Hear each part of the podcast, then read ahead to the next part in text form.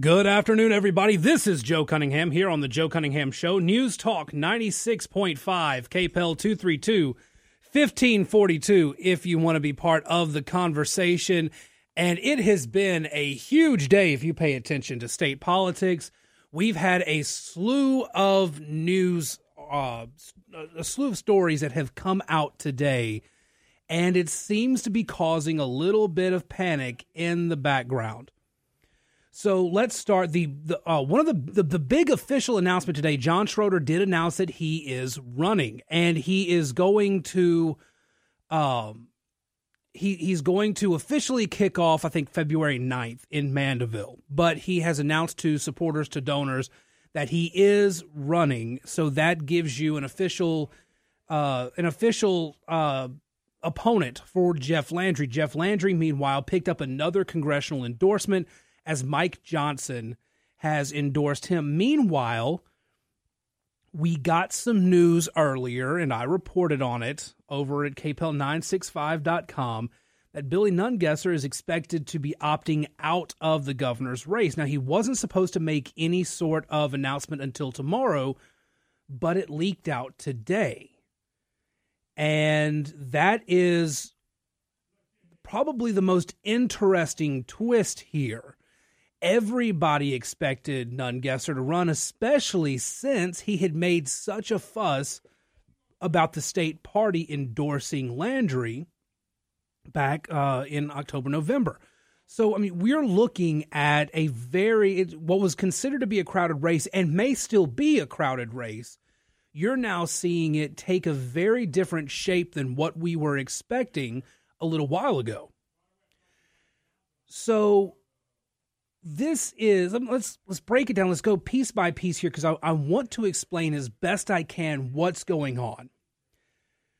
Schroeder confirmed to supporters that he is in fact running for governor this year. He has long been expected to. He has been making the moves to, but today he made it official in an email to supporters where he said, God willing, I will be your next governor. We will kick off the campaign officially Thursday, February 9th in Mandeville. Now, in the statement, he said this campaign is not going to be an easy one. We expect a crowded field, and we know we will have to buck the entrenched political establishment to win, but it is a fight worth fighting for the future of Louisiana.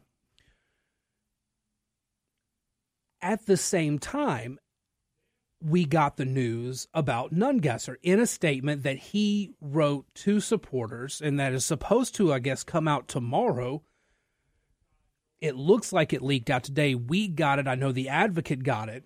It is an honor and one of the great privileges of my life to welcome the world to Louisiana as your lieutenant governor. We have enjoyed record breaking success in tourism, saved our state parks, saved our museums, and built a hospitality industry in Louisiana that delivered almost 2 billion in annual taxes for our state that our citizens didn't have to spend.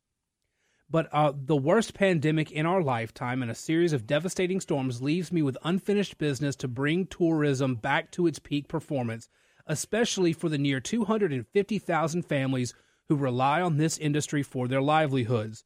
For that reason, and after much thought and prayer, I have decided to seek reelection for the office of Lieutenant Governor. So, John Schroeder is running, leaving an opening for state treasurer this year. Billy Nungesser is not running, and he will instead run for reelection as lieutenant governor. And Mike Johnson, conservative member of the House Freedom Caucus, joins fellow Freedom Caucus member Clay Higgins by announcing today that he is endorsing Jeff Landry. He said across our country, Jeff has been leading the fight to protect our fundamental freedoms. Louisiana desperately needs a fearless champion in the governor's office who will deliver the policy changes and structural reforms that will turn our state around. The next four years will be absolutely critical for Louisiana, and I know Jeff will fight hard every day for our families and our future.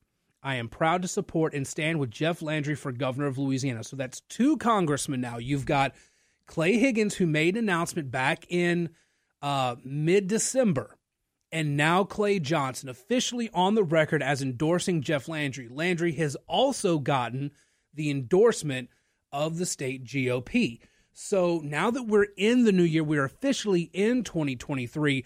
A lot of the cogs are beginning to turn and a lot of the wheels are in motion. We're seeing things shape up. Although, again, the Nungesser news, I think, is the biggest news of the day because it is the it is an announcement we expected tomorrow, but not not the message we were expecting.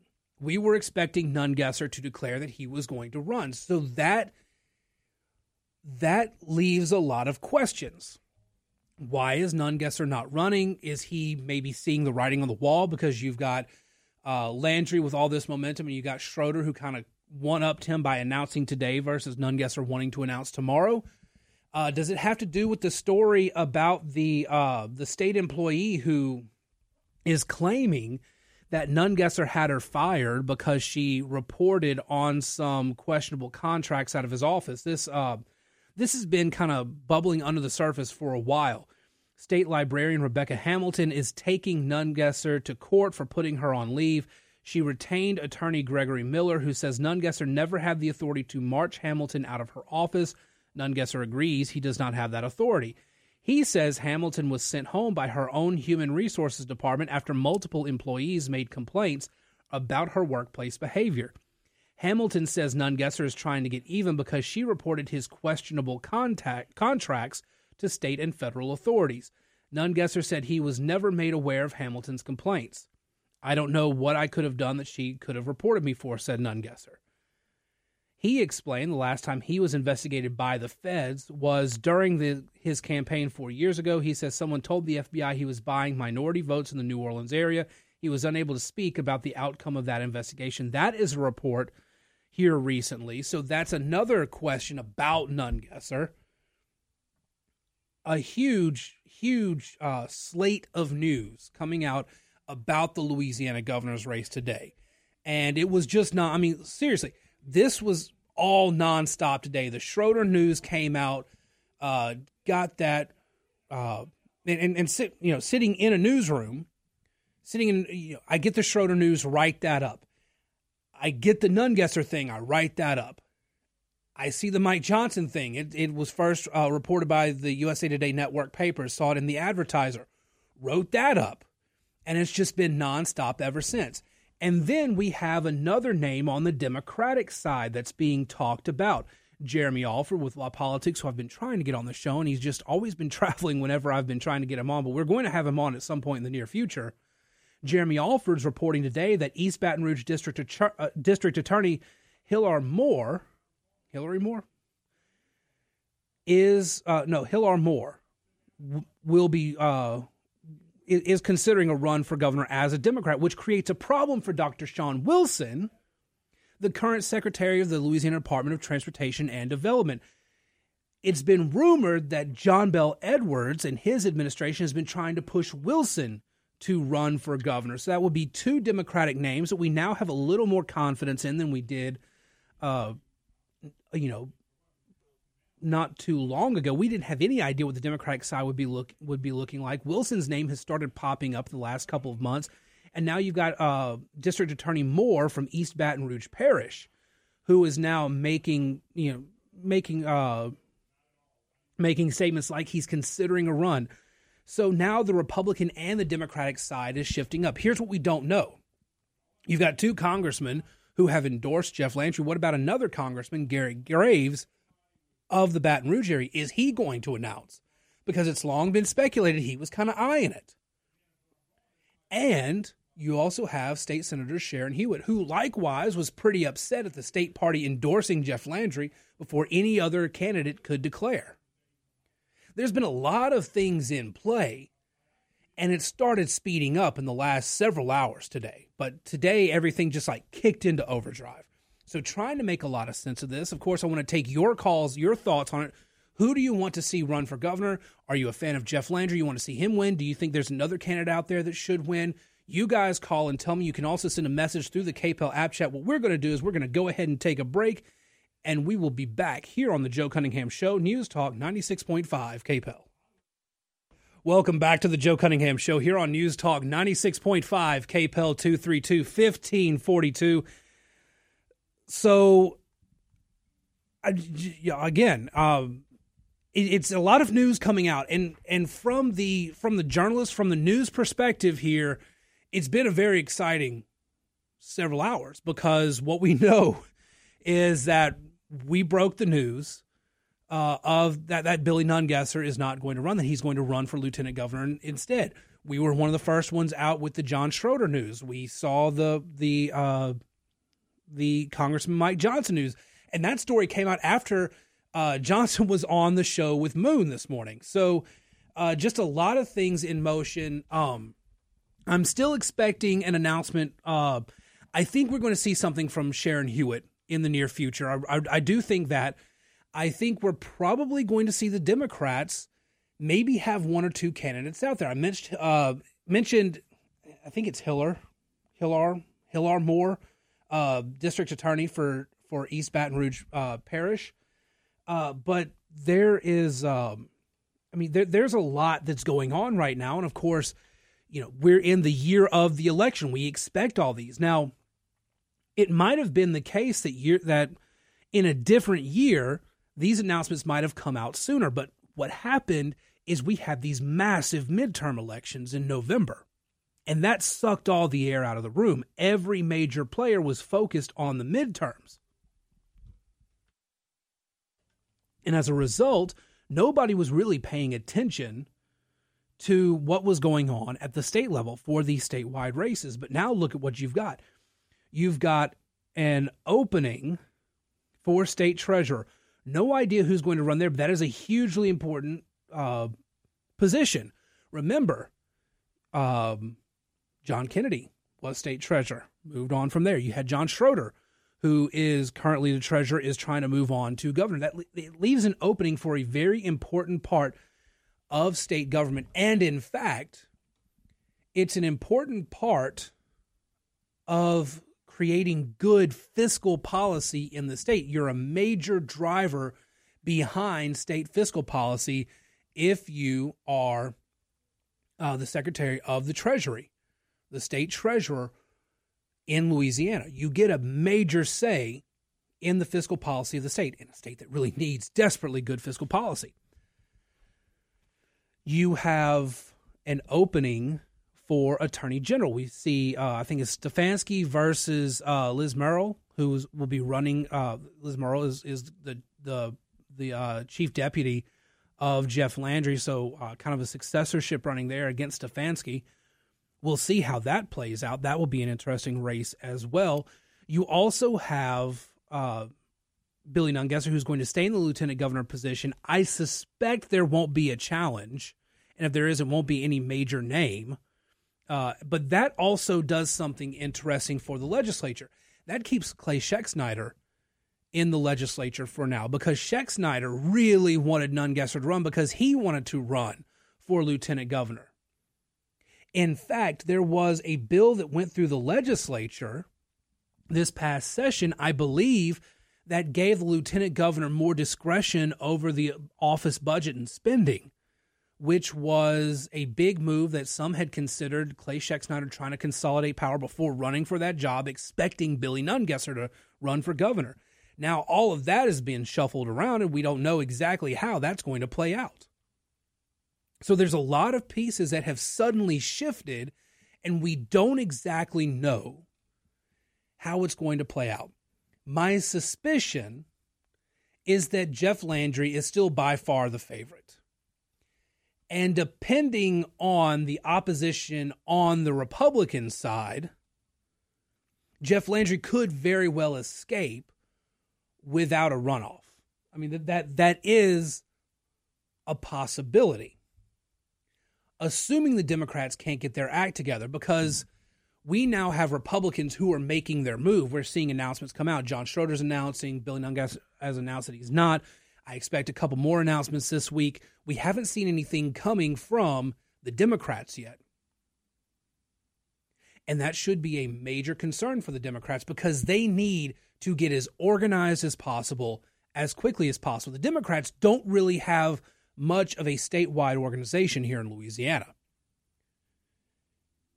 And they really need to organize as best they can, find one candidate. But if you've got two possible candidates in uh, District Attorney Moore East Baton Rouge and uh, Secretary of Transportation, uh, Dr. Shawn Wilson, if you have both of them vying for the spot, and the possibility that maybe somebody in the Democratic establishment is going to put forward another candidate, their own person, to try to continue to maintain their own control in the state.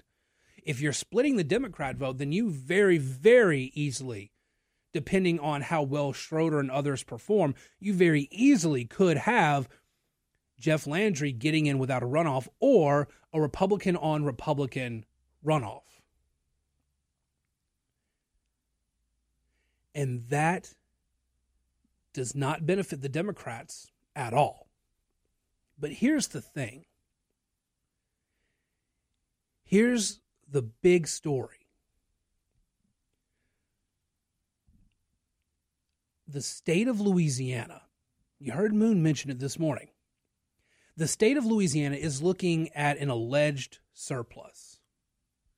But consider all of the money that's come in from the last several years federal rebuilding money for massive storms. And consider that that money is one time money, it's not always going to be there. We're having to deal with the fact that whoever is coming into the governor's mansion is likely looking at some big cuts or some big tax raises in the future. And the fate of Louisiana is dependent on whether or not you get a conservative who doesn't mind cutting back versus a progressive who wants to increase taxation on all of us in order to keep paying the things that this one time money has allowed us to buy. All right, let's take our bottom of the hour news break. We will be back in just a moment here on the Joe Cunningham Show. Some national issues on the way right here on News Talk 96.5 KPEL. Welcome back to the Joe Cunningham Show here on News Talk 96.5 KPEL 232 1542. If you want to be part of the conversation, uh, checking in with the app chat real quick. Uh, one person writes, it's nice that we have one less Republican running, but I still don't trust them to not manage to lose this one. That's a really good point.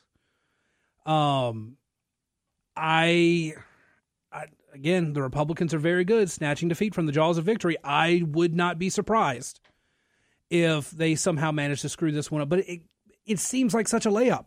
But it is entirely possible. I just, uh, if you're just joining us the big news of the day Billy Nungesser is not running for governor. John Schroeder officially is. He will kick off his campaign uh, on February 9th in Mandeville. Uh, Billy Nungesser is set to announce tomorrow. We we got the leaked memo. We know it's going to happen. We we've we actually we wrote the news. We broke the news today. Uh, Billy Nungesser is not going to run for governor. He's going to run for reelection as lieutenant governor. And um, and uh, also you have an endorsement from Congressman Mike Johnson for Jeff Landry. So a lot of moves being made. I suspect we'll continue to see more moves throughout the week. We will stay on top of that here uh, at the news desk at uh, News Talk KPEL 96.5. In the meantime, let me go to some national issues. Uh, I don't want to talk a whole lot about the speaker stuff.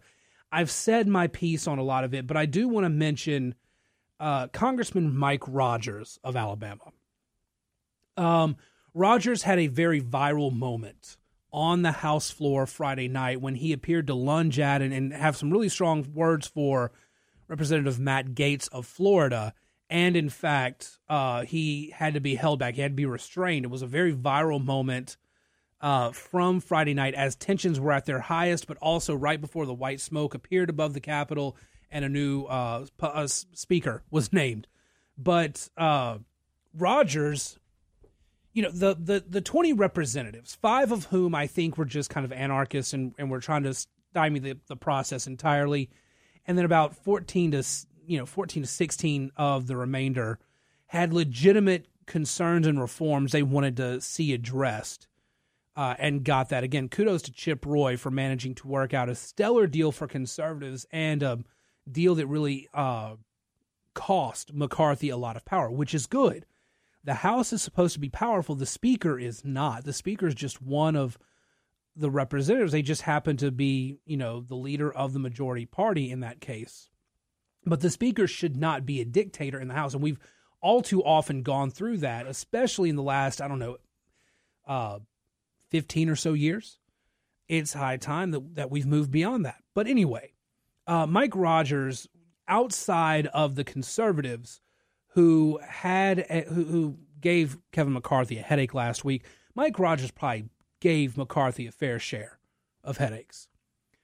Mike Rogers, uh, first of all, at a meeting of the conference before the votes, Rogers reportedly suggested that McCarthy opponents should lose their committee assignments. And McCarthy asked, uh, uh, Chip Roy asked McCarthy to deny that that would be the case. McCarthy refused to answer, and Chip Roy said, and this is quoted at Politico, you have just sealed your fate. That is one of the things that led to this uh, insurrection. Maybe not the best word to use. Oh, well, this insurrection from the conservatives in the House. And that gave uh, that that gave the conservatives ammo. Um, McCarthy willing to wield this power, and Mike Rogers really instigated that. And then, of course, you had the thing with Gaetz.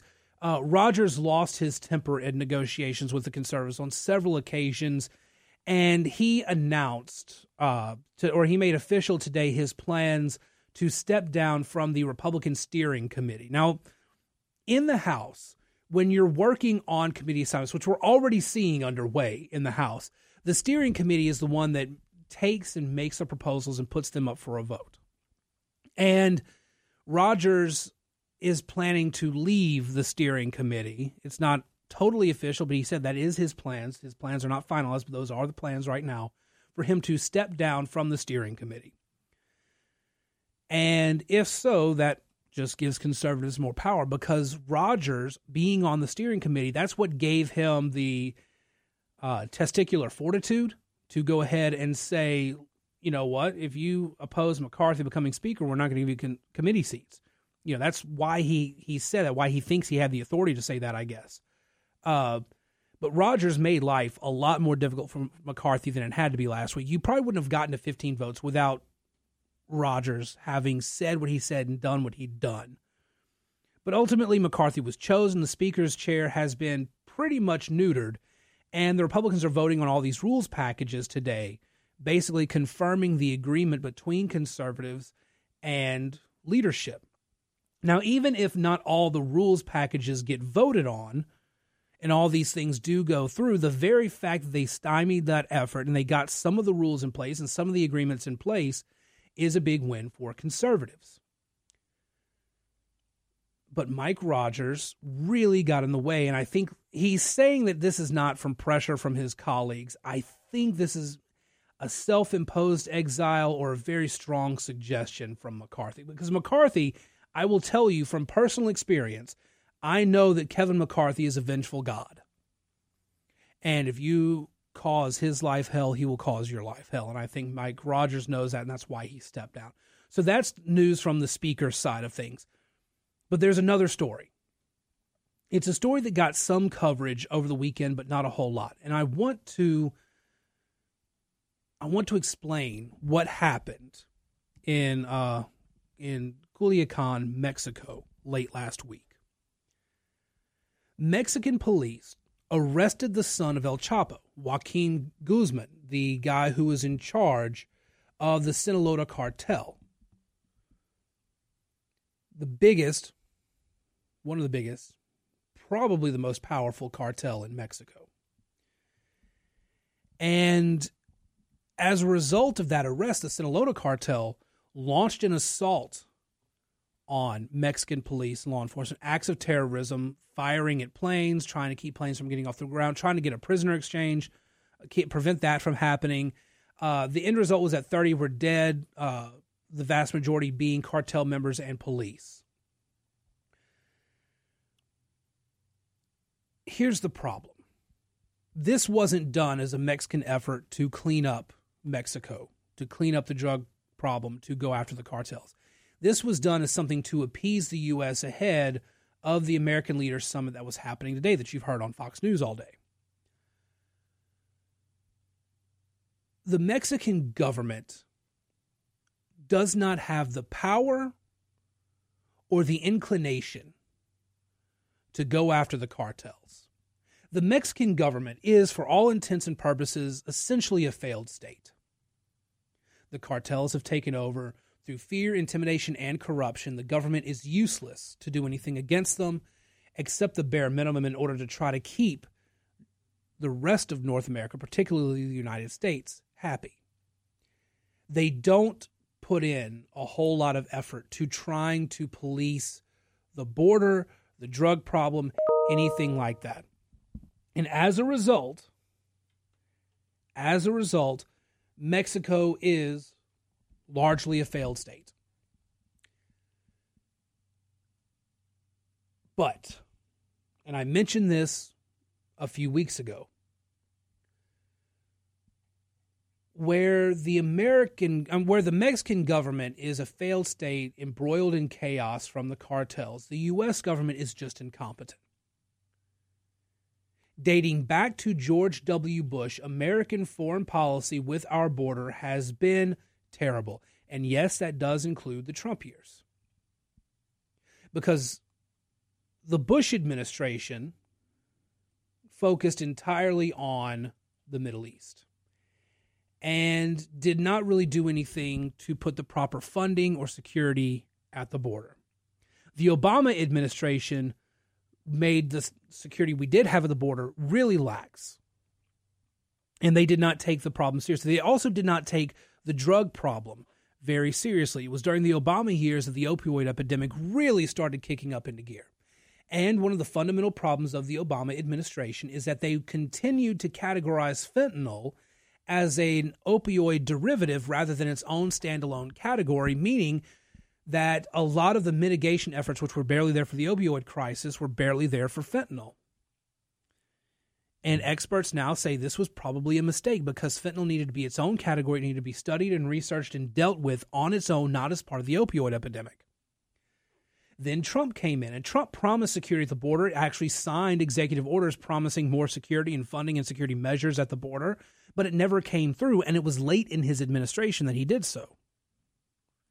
And it's the fentanyl problem, the drug problem, and the, and the illegal problem were not just failures of border security. This is not about people sneaking in, bringing stuff over the line.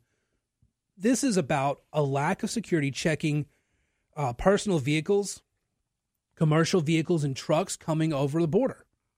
There was no enforcement mechanism there. And as a result, the fentanyl market really got established between Barack Obama and Donald Trump's administrations.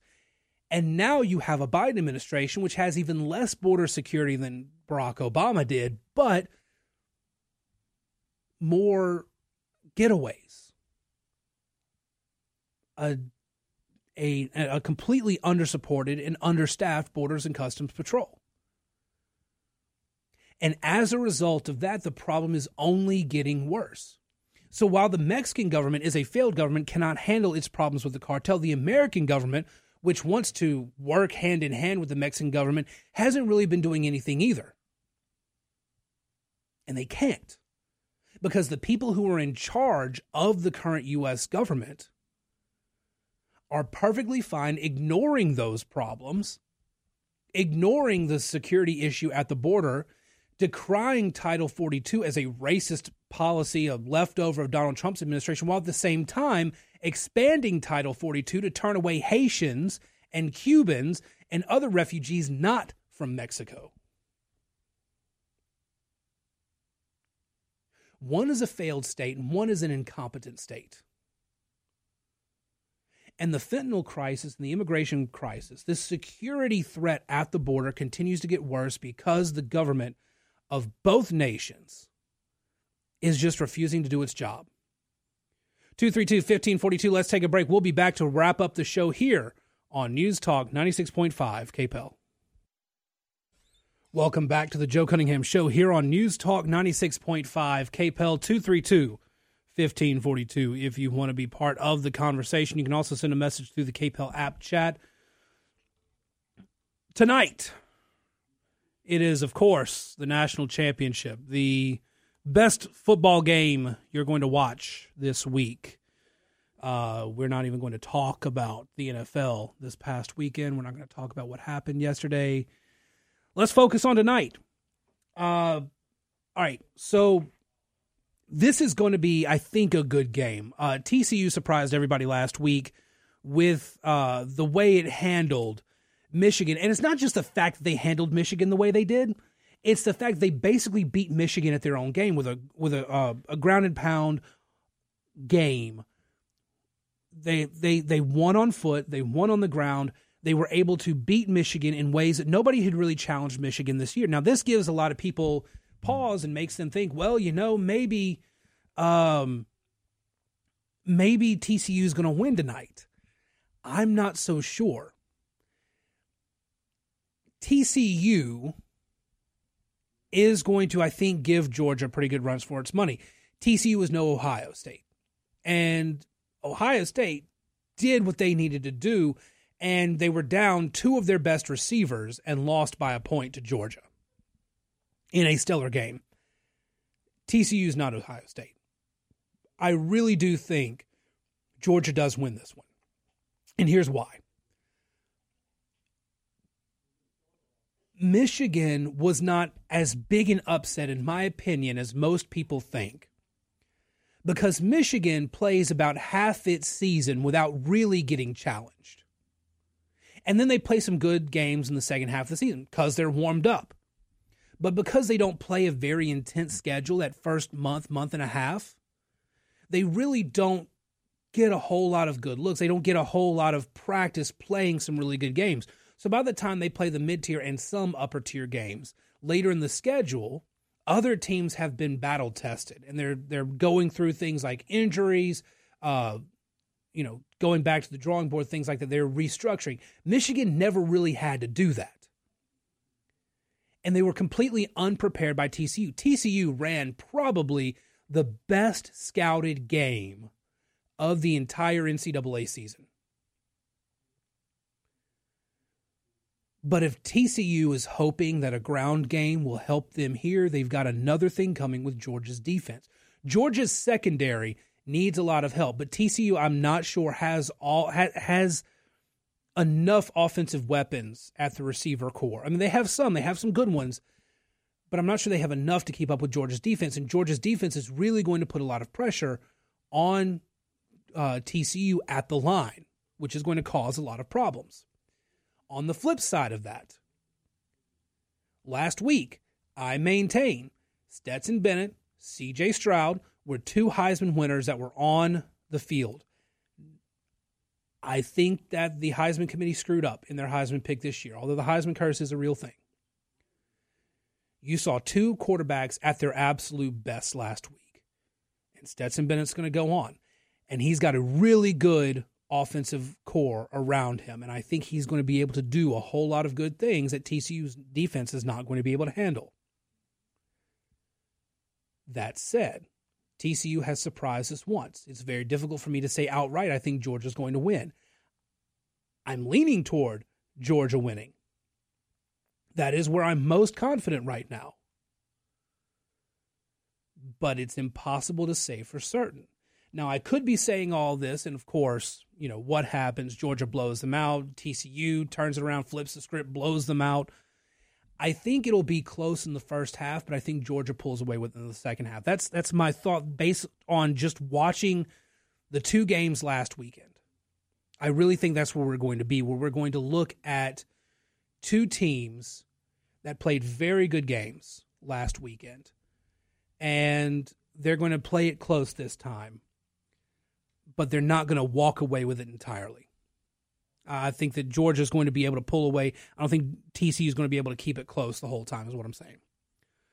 All right, you guys have a fantastic day. We'll be back in 23 hours here on the Joe Cunningham Show. In the meantime, follow me on Twitter at Joe P. Cunningham, Facebook.com slash Joe Cunningham Show. Check me out on Substack. Lots of stuff over there. JoeCunninghamShow.substack.com. I'm going to be back here soon. Shannon is offsides next here on News Talk 96.5 KPEL.